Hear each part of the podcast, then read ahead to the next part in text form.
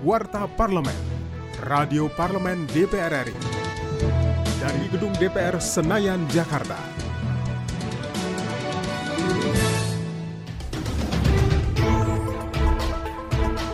Saat kunjungan kerja riset ke Provinsi Nusa Tenggara Timur, anggota Komisi 5 DPR RI Mulyadi mengatakan dibutuhkan komitmen pemerintah pusat dan daerah untuk mengembangkan Labuan Bajo sebagai destinasi pariwisata andalan nasional. Sementara itu, Bambang Hermanto mengatakan tingginya harga lahan menjadi salah satu kendala dalam melakukan pelebaran luas jalan menuju lokasi wisata Labuan Bajo. Hal ini dapat diselesaikan jika pemerintah pusat dan daerah bersinergi dalam upaya mengembangkan infrastruktur di kawasan Labuan Bajo.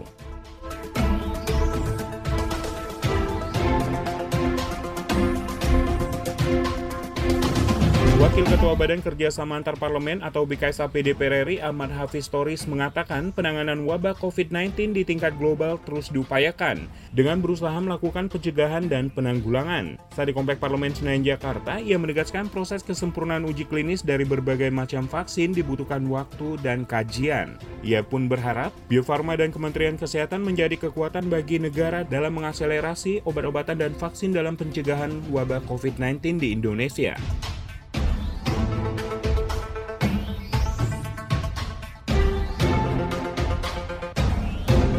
Menahan laju penyebaran virus corona, khususnya di dunia pendidikan, pemerintah kembali memberlakukan pendidikan jarak jauh atau PJJ. Anggota Komisi 10 DPR RI Ferdian Sasa di Komplek Parlemen Senayan Jakarta mendukung pelaksanaan penyelenggaraan pendidikan jarak jauh yang kembali dilakukan di tahun 2021. Menurutnya, penyebaran virus corona yang melonjak drastis membuat pendidikan jarak jauh menjadi solusi yang tepat dalam menjaga kesehatan, dan berharap pemerintah terus melakukan sosialisasi protokol kesehatan di seluruh daerah, terutama sektor pendidikan.